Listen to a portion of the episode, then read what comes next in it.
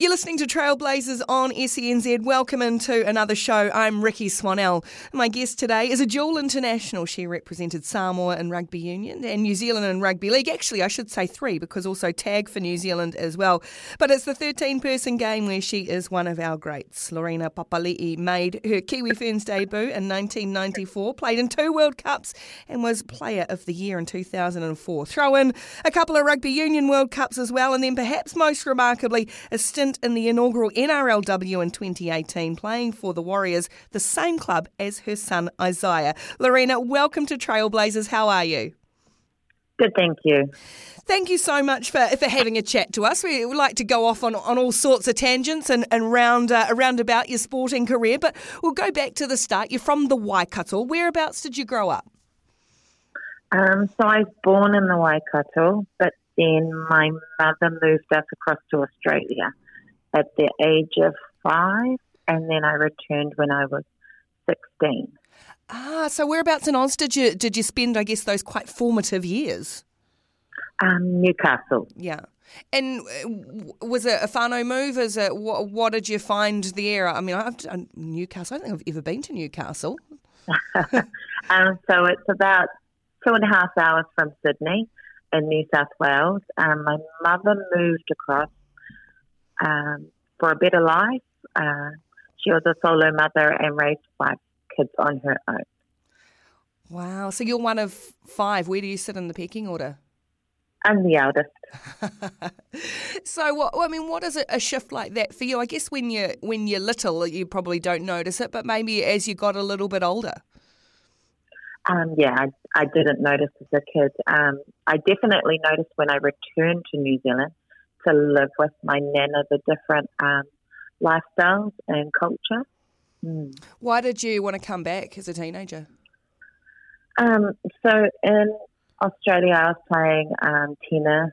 I'd left school. I um, my nana was getting older, and then I just couldn't see where I was going with life in Australia. And so I left by myself and came live with my nana. A suitcase and hundred dollars. Wow! And we and your yeah. and your nan was in Auckland. Yes, so she's Avondale, Auckland. And so, what did you find when when you came back to New Zealand? I mean, effectively uh, as an Aussie, with that connection. but yeah, I mean, I mean, in the in the nicest possible way. But you know, at that age, yeah, I'd imagine you would have had a little accent as well. Did you?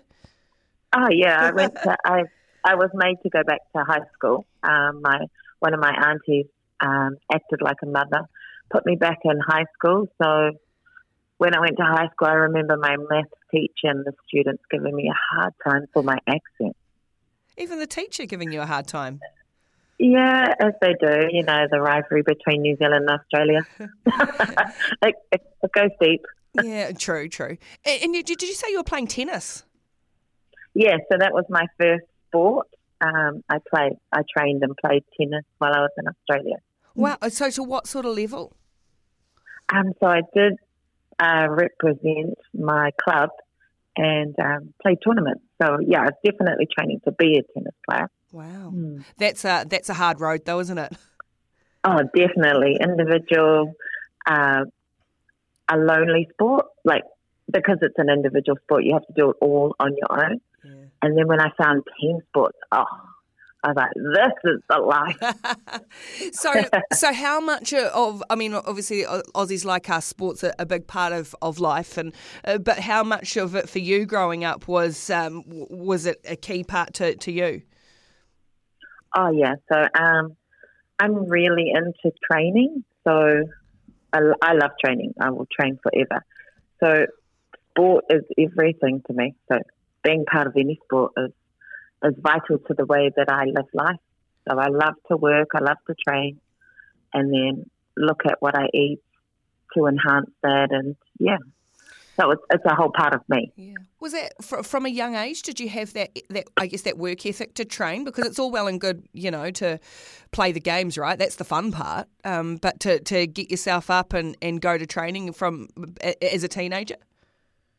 Well, I think um, my mum just taught me how to work actually. Mm. So I was making beds at a young age and preparing my siblings their lunches. And so I was always working at home. and then that just transferred into my sport. Mm. But to, even to this day, I can't leave the house untidy. I'm the same. To play sport or to train. So it's part of like just working ethics, I guess, was instilled. Yeah, I'm the same. I'm like, if if I if I achieve nothing else in the day, at least I come home to a made bed, no matter what time yeah. of the day I've got up in the morning. Yeah, so it's all, and I, I'm embarrassed if someone's come around and I haven't done the the tidy up. And I used to have to tidy up, get up earlier, tidy up before I go to my games, my training, my yeah home first. Yeah, for sure. So with your, sport, and, and you said you oh, you're obviously playing playing tennis, and was it when you came back to New Zealand that you started to get into team sports, or had you been had, been, had you been doing that in Newcastle? Uh, so no team sports in Newcastle. Um, I just arrived to New Zealand, and the family that was helping me out, like, got me a part time job. They had a touch team, and so from there, um, I had to learn how to play touch and be in a team sport. And then from touch, you get invited to. I got invited to league through my boyfriend, who I discovered through the touch team, and now my husband. Um, so yeah, so it was like touch, boyfriend, which was really good because I cried for like six months when I first arrived um, because I'd left my mum and my siblings mm. behind. Mm. So did, did you just say the boyfriend that you met in the touch team became your husband? Yeah, so we we've been together 30 years this year. Wow. See, yeah. Well, I, did, I mean, and and what I guess obviously meeting him worked out kind kind of well. Um, but that, I guess being in that touch team did that give you a, a bit of a maybe a, a, bit of a grounding and a little bit of a belonging coming back into to New Zealand when you say you were quite unsettled. Yes. So the touch team definitely was was the turning point for me. You must have had some natural ability, though, too. Even as you say, if you had to learn how to play touch, there must have been some natural skill. I feel like um, when you train for a sport, you can transfer some of it across, and then you learn new skills, building. Yeah. Touch is, um, I mean, it's I guess a sport that so many of us play through summer socially or, or whatever. Is what is it a, uh, a, about it that's it's an, a, such an avenue, particularly I feel for, for girls and women to to get into those team sports. Yes, definitely. Um, I feel like just being in team environment introduces you to more opportunities. Because once you've touched an oval ball, you get to figure out that you can play tag and then you can play league, can play rugby, you can play seven so once you touch one, it's the same connection, mm. like whether it's players or management. It's quite small circles at the end of the day. Same as netball. Yeah, and I guess it's the sort of game too that you can go and just pick, like you can go down the local park and have a run around. Yes. Yeah. Yeah. When you obviously you said you were um, in the touch team and then and then found your way to league. How did you get to that? Was that through? And your husband's name's Jerry, isn't it? Yes, so Jerry's sister was playing league, and she invited me to um, to the league uh, league team at Richmond Rovers, 1994. And that's basically now a what 94 30 year association with with Richmond. Yeah, yeah. How did you go with contact? I loved it because I was one of those kids that was very naughty, and my mum would smack me, and that's the days you could smack. Uh, and I can understand it now because when you're a naughty kid and a solo mother, I only had one child, and I'm just fascinated at how my mother did a good job with five kids. Yeah, so I, w- I was used to contact because I'd been smacked. That's what I think, anyway. I would rather a smack than a verbal um, telling off. Right. Or lecture. Mm. And and so from from there with with the league, how did you how did you progress? And as you say, did you did you just love it straight up? Loved it. Fell in love. It was my new passion, my new everything. So everything I did was based around league. Yeah. So my training, my work, everything was just league, league, league. And I I dreamt. Well, I thought that um, I was always dreaming like if I could play the NRL, I should have been a boy. I could have played the NRL. And to this day, um, my son and my husband know that. And then when it came about, that was just unbelievable dream come true. And then even for our son to be playing. Wow. Uh, you, Mm. you, you still you, you had a, a bit of a crack at rugby union as well. Was that just a, a gig on the side while while the when you couldn't play league? Well, I was actually training four days a week. So Tuesday, Wednesday, Thursday, Friday, and then playing Saturday, Sunday. Um, back then you were able to, and you were young enough, and you were fit enough Mm. and strong enough, and the recovery was quicker. And yeah, I, I actually enjoyed both codes, um, different cultures to the game. Um, I didn't go as far as I would have liked to in rugby, but that's when you have to make choices, like which do you love the most, and Yeah. I definitely love the league. Yeah. So what sort of I guess so we're talking uh, I think what did I say you made your Kiwi Ferns debut in 94 and, and played for many years but at that stage what sort of level of opportunity and how many games would you actually be able to get at that really high rep level? Um, so because league was it was in an inaugural year for rugby league at Richmond, um, you'd only play like one game a year, um, or one every two years. So the test matches weren't often at all, like in comparison to to this day Yeah. where there's all sorts of tournaments and travelling and yeah, so it was limited back then. And there were more teams back then though. There was about from memory thirty six women's teams. What in in Auckland or in the in the country? Yes, in Auckland we had to travel. We had so many teams. We travelled to Tuakau, we travelled to the North Shore, like uh, what's as far as East Coast Bay. Yeah. There were so many teams back then, and to see it fizzle out to not so many teams today, it baffles me. Yeah. Mm. Because it seems like that was the case for uh, probably both codes. That there was this massive startup in the in the mid '90s, and things started moving, and then a massive drop off through the sort of mid to late 2000s. Is is there any and and that, and that now some of the clubs are having to start again from scratch when it was there 20 25 years ago? Is is is there any I mean that you can put your finger on or why that might have happened? I'm wondering, um, have they all split off to different codes and more options and variety of sports? Like, have they found other avenues that is better for them, Yeah. for each person? And also, um, maybe they're millennial kids where they there's not so many playing sports. Yep, true. Yeah, Yeah. yeah, it's interesting. No. And, we, and I mean, back when you were playing, and you're saying you were training four times a week, playing on the weekend, Saturday, Sunday. Well, you're obviously also juggling work, and then eventually family too. Too with that. What was how how did you balance all of that? uh, early mornings and late nights, not much sleep, and and a good husband. Well, good boyfriend, good husband. And Isaiah was a beautiful kid. So he was born in 1998. He just came everywhere with me. Like we didn't really. And then I had family support, like his grandparents and the siblings, and then my auntie.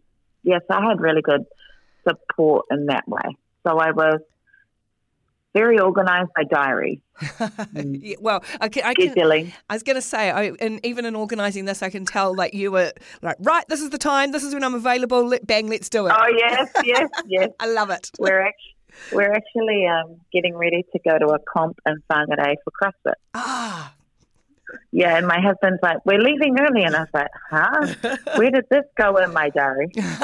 right. Okay. On that note, then we will take a quick break and uh, come back and get keep going so that you can get organised to go to Whangarei for CrossFit. My guest on Trailblazers today is rugby league legend Lorena Papali'i. Uh, we'll be back with more in a moment.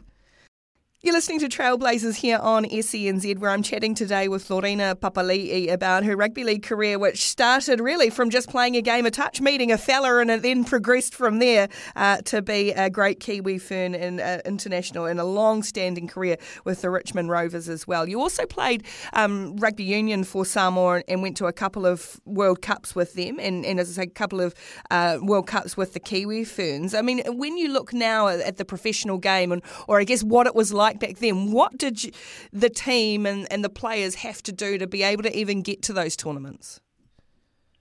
Um, so you had to do. You had to do. Do you mean in the way of trials and then time off work? Yeah, and, and all, and I guess probably a bit of self funding as well. Oh yeah, totally. Uh, there was a lot. Everything was from your own pocket. I remember World Cup for. So there was a third World Cup. I wasn't selected for the team initially. Um, first World Cup for rugby league, and they had to sell shirts and do bonus tickets and fundraisers to get across to the UK. And at that time, I was saving for a house, and I had to say straight no. So you have to sacrifice and fundraise back then. And then I remember coming back into the NRL, and everything was for, yeah. and it was beautiful and very professional now. Um, lots of admin um, in the team because back then also you had a physio that did strapping, physio, early mornings, late nights, and now they look like they have an entourage yeah. where they have so many people and you wonder what is all of their jobs. So definitely different. So you've had to work to fund and take unpaid leave as well.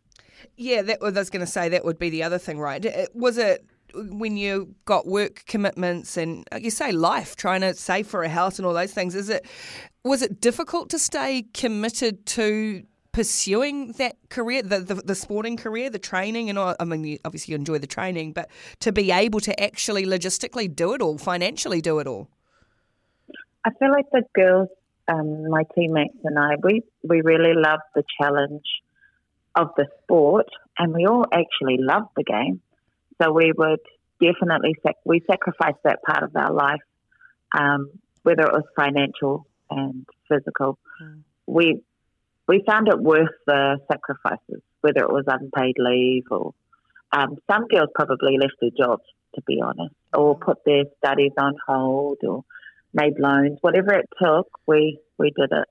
Yeah. Was it rewarding? Oh, very rewarding. Um, so in the campaigns that I went on, um, you build your friendships, your hardships. You've had the hard road to get there, so it meant everything to win.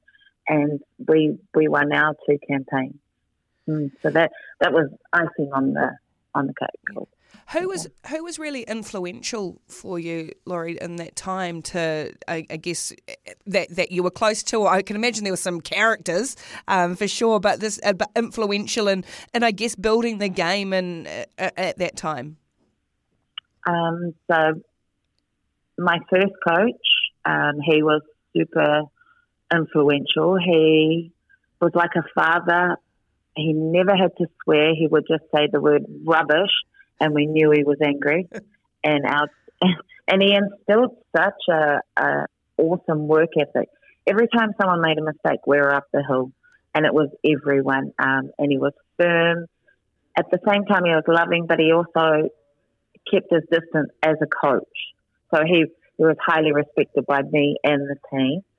And then his daughter, who's a captain, who was a role model for me, Miri Nawari, who went round to every player and made you feel important and you wanted to play for her and her dad and the club and your country. Um, then there's Louisa Avaiki. Mm. Um, she just would say the best speeches to inspire you, motivate you before each game, whether it was club, uh, national, or international. And then you'd be in tears, but you're ready to go to battle. Um, and then all my teammates, I knew that they'd um, sacrificed time with their family, partners, and life that you wanted to play for them and battle for them on the field and off the field, actually. They're all like sisters. Yeah. Yeah. Do you is, is it, are, there, are you still in contact with, with some of those players, those ones that you, you you know spent so much time with, and as you say, all sacrificing so much together? Um, yeah, so on the weekend I did a training academy squad with Louisa, Shah, Atai. Um, so definitely on contact because social media, yeah.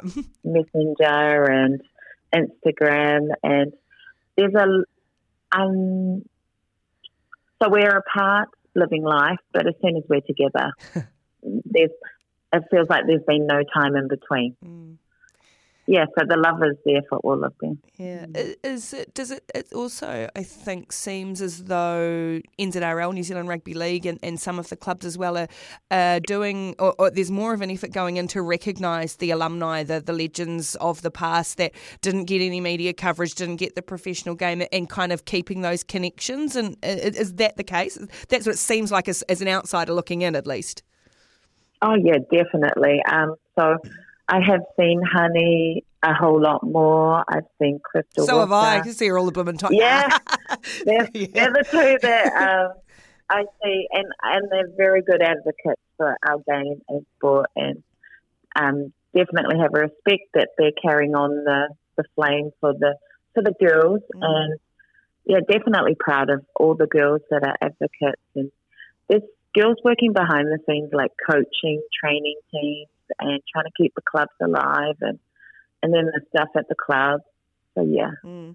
definitely. And as you said, when you were playing, you had your son Isaiah, and he what was he just an extra part of the touring party everywhere you went? Oh yeah, he he would even come into NZ camp and be running around, and I remember putting um, a medallion around his neck, and he's like posing and eating the food, and yeah, def- the kids were always welcome. Um, a lot of the girls hadn't had kids by that age, and I was only 21, so I was a young parent that wanted him around. I actually went to um, Barcelona, and he was young, and I missed him. I was homesick, so from that point on, I was just going to take him anywhere and everywhere I could. Was mm. was there a difference with rugby union and rugby league in terms of that kind of policy? Well, not policy as such, but uh, was it just purely leg- Barcelona is not an easy place to take a small child for a World Cup?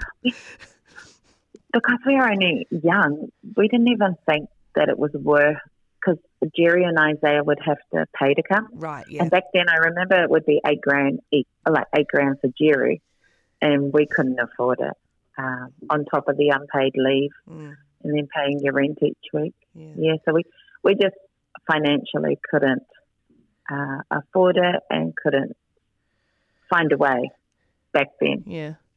Mm-hmm. You, I think you retired in about 2010. Well, kind of, because there was more to come, obviously. But why? Well, at that stage, were you had you just had enough? Um, I thought I'd I'd already given like 12 years yeah. to, to league. And then I was thinking, okay, what's next? What's good for my body? Um, and I've played the national, the international. Yeah, so I was trying to find out what's next and how I could restore my body going into what I thought was retirement. yes, well, hold that thought because we'll take another quick break here and then we'll get into the, the second phase um, or the, the out of retirement moment with Lorena Papali'i on Trailblazers. Back in a moment. You're listening to Trailblazers on SENZ. I'm Rikki Swannell, and I'm chatting today with Lorena Papali'i about her rugby league and rugby union career as well. But I guess the the thing, um, Lorena, is that really got your name well and truly out there again after you'd retired in 2010 was coming out of retirement in 2018 to play for the Warriors in the inaugural NRLW. How and why did that come about? Um, so the coach I spoke of, Mr. Nawadi, um, he passed away. So then we went to his tangi and I'd heard the year before that there was going to be a um, NRL team for women or NRL comp. Mm. And so the seed was planted in a conversation at a touch run around. And then the following year when Mr. Nawadi had passed and we'd all got together um, to farewell him. And Louis had said to me, Do you want to be a trainer for the team? And I was like, Oh, nah, I'd rather play. And then she was like, How about you put your boots on? And I was like, Oh, no, I'm too old for that. And then the next day, when we drove home, um, the next day, I'd gone home and said to my husband and son that I'm going to put my boots on. And they're like, you don't have your gear. And I was like, yes, I do. So I ran upstairs and got all my gear. And then because they were, um, they were like, no, you're not in doubt, I was like, I'm going to show them. So then I went down to Richmond and started my first pre-season training. And I was like, oh my gosh, I've got a lot of work to do. and then from that point on, I just, I put the work in and I put the rehab in as well. You said earlier that when you were, you know, when you first found rugby league and how much you loved it, and you dreamed that, you know, if I was a boy, I could have played in the NRL. Was that the carrot that you were going to wear those colours in that competition um, a, a, driving force? Yes. So that was definitely um, one of my motivations, um, thinking that we would never have the opportunity. And if the opportunity was to arise, definitely to go for it. Yeah, for sure. So, what did it take training wise, as you said, to, and, and rehab wise, to get your body? I mean, you're obviously someone who's very fit anyway, but to, to be prepared to, to play at that level? Um, so, I had to get on the field and start doing extra shuttles and runs um, to get field fit. So, I'd been crossfitting, which is weightlifting, gymnastics, and all round but I needed to get on a field and run because if you're going to play a running sport, you've got to run. Yeah. And then I had to, once we started training as a team, that um, I had to go into, so I would do the trainings with the team and then do extras to get myself up to the level. And then I also had to do physio, chiropractor, massage, hot and cold. I had to juggle all of that so that I could be in the best shape that I could be to play. It was a massive commitment. Oh, it was. It was a tight schedule. There was a couple of times where I was down and out and hit rock bottom, and I was like, "What am I doing?" And then luckily, I've got my son and my husband who are like, "You can do it." Like they'd they'd given into the. She's in there now. She's given it her all. Yeah. So I had a couple of times where I was like, not sure if I can do this anymore, and why am I doing this? And then, so yeah, there were dark times, but then when I battled through, it was totally worth it. Yeah. At the time, obviously, too, your son was playing for the Warriors. Isaiah was playing for the Warriors. He's, he's one of you know a real standout in the NRL now. Over in um, at the Tigers, isn't he this year? But uh, how much was that a, a factor in being able to push through and doing something so unique? A mother and son playing in the NRL for the same club. Um, it was unbelievable. Um, I ended up doing community work as well with Georgia Hale, um, Peaches, and the Warriors. Yeah. And so I looked, I was so excited because sometimes we were in the same vicinity, like training vicinity. Um, we're at the same trips because he was in the Warriors team, and I was I had the opportunity to play in the Warriors women. So it was it was unbelievable. I couldn't believe it. Big goosebumps, teary eyes. How was it for him? Oh, he's so sweet. He's, he's just so proud of me. He's like hand on the shoulder because he's so much bigger and taller. yeah, he's a proud boy. Yeah. Did were you? I guess uh, because it created a stir, right? And and there was a lot of publicity uh, about the both of you. Were you expecting that, or or or ready for that? No, I wasn't ready. I didn't actually know what had happened. I was I was so busy trying to train, perform. I didn't want to be not a good player. I wanted to play well for the club. So I was more focused on my performance mm. and that my broad body didn't fall apart. So the others, it kind of went over my head how big it was until it's all over. Yeah. Yeah. Mm. And, and, so the actual playing, when it got to to the competition time, uh, how, uh, how was it? Oh, it was so hard to travel. My recovery, being the older one, um, I was training with girls half my age. My recovery was terrible. Um, I remember I was on the sideline and I was like, put me on, put me on. So I got to dress, warm up for all three games. The heat in Australia was unexpected. And I wear a lot of gear, shoulder pads and mm. tights, more than the normal.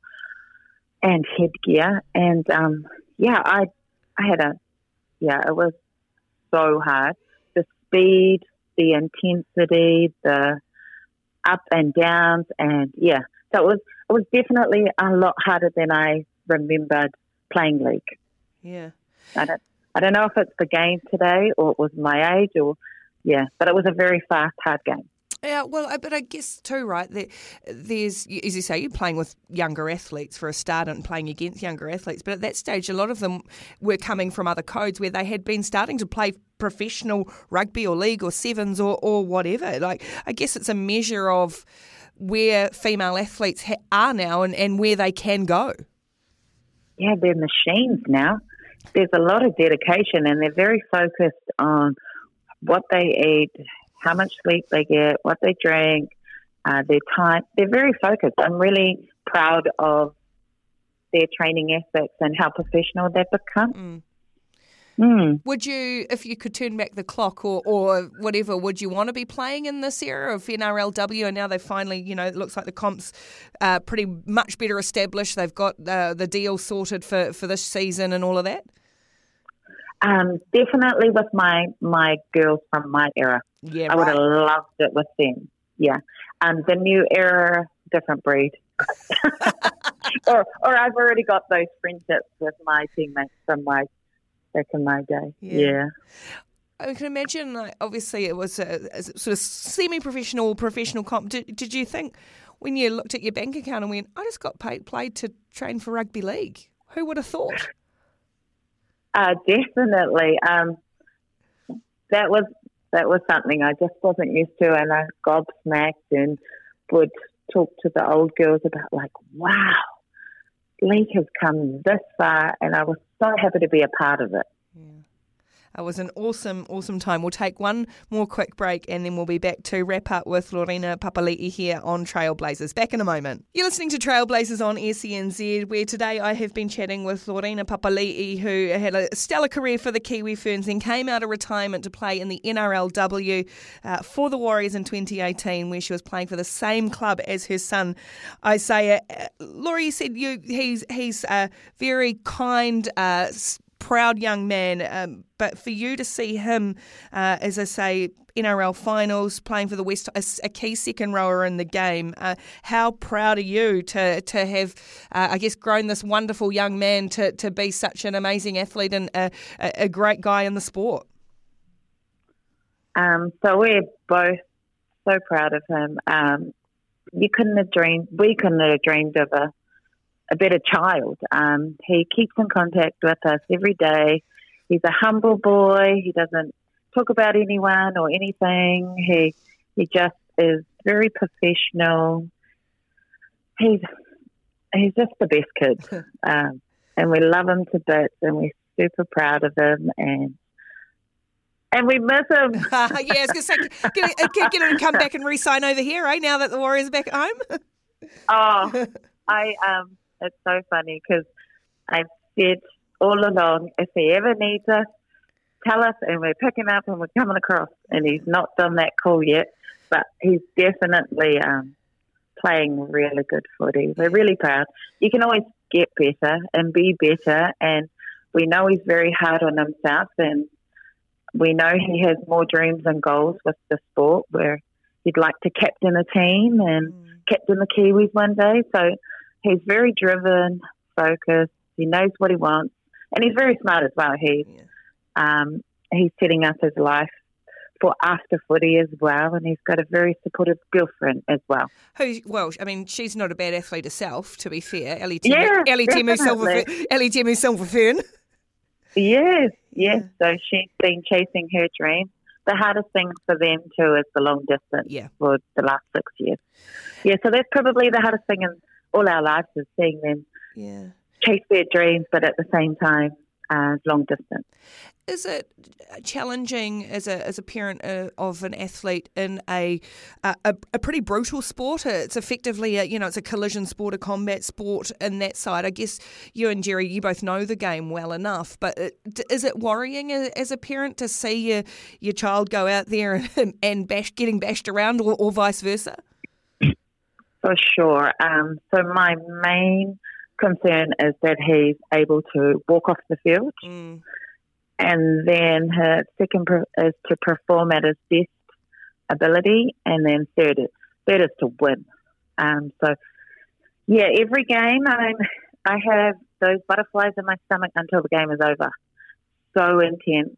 And he bleeds most games because, um, yeah, he seems to bleed because he really puts his body on the line. Mm. Somewhere he gets cracks along his face.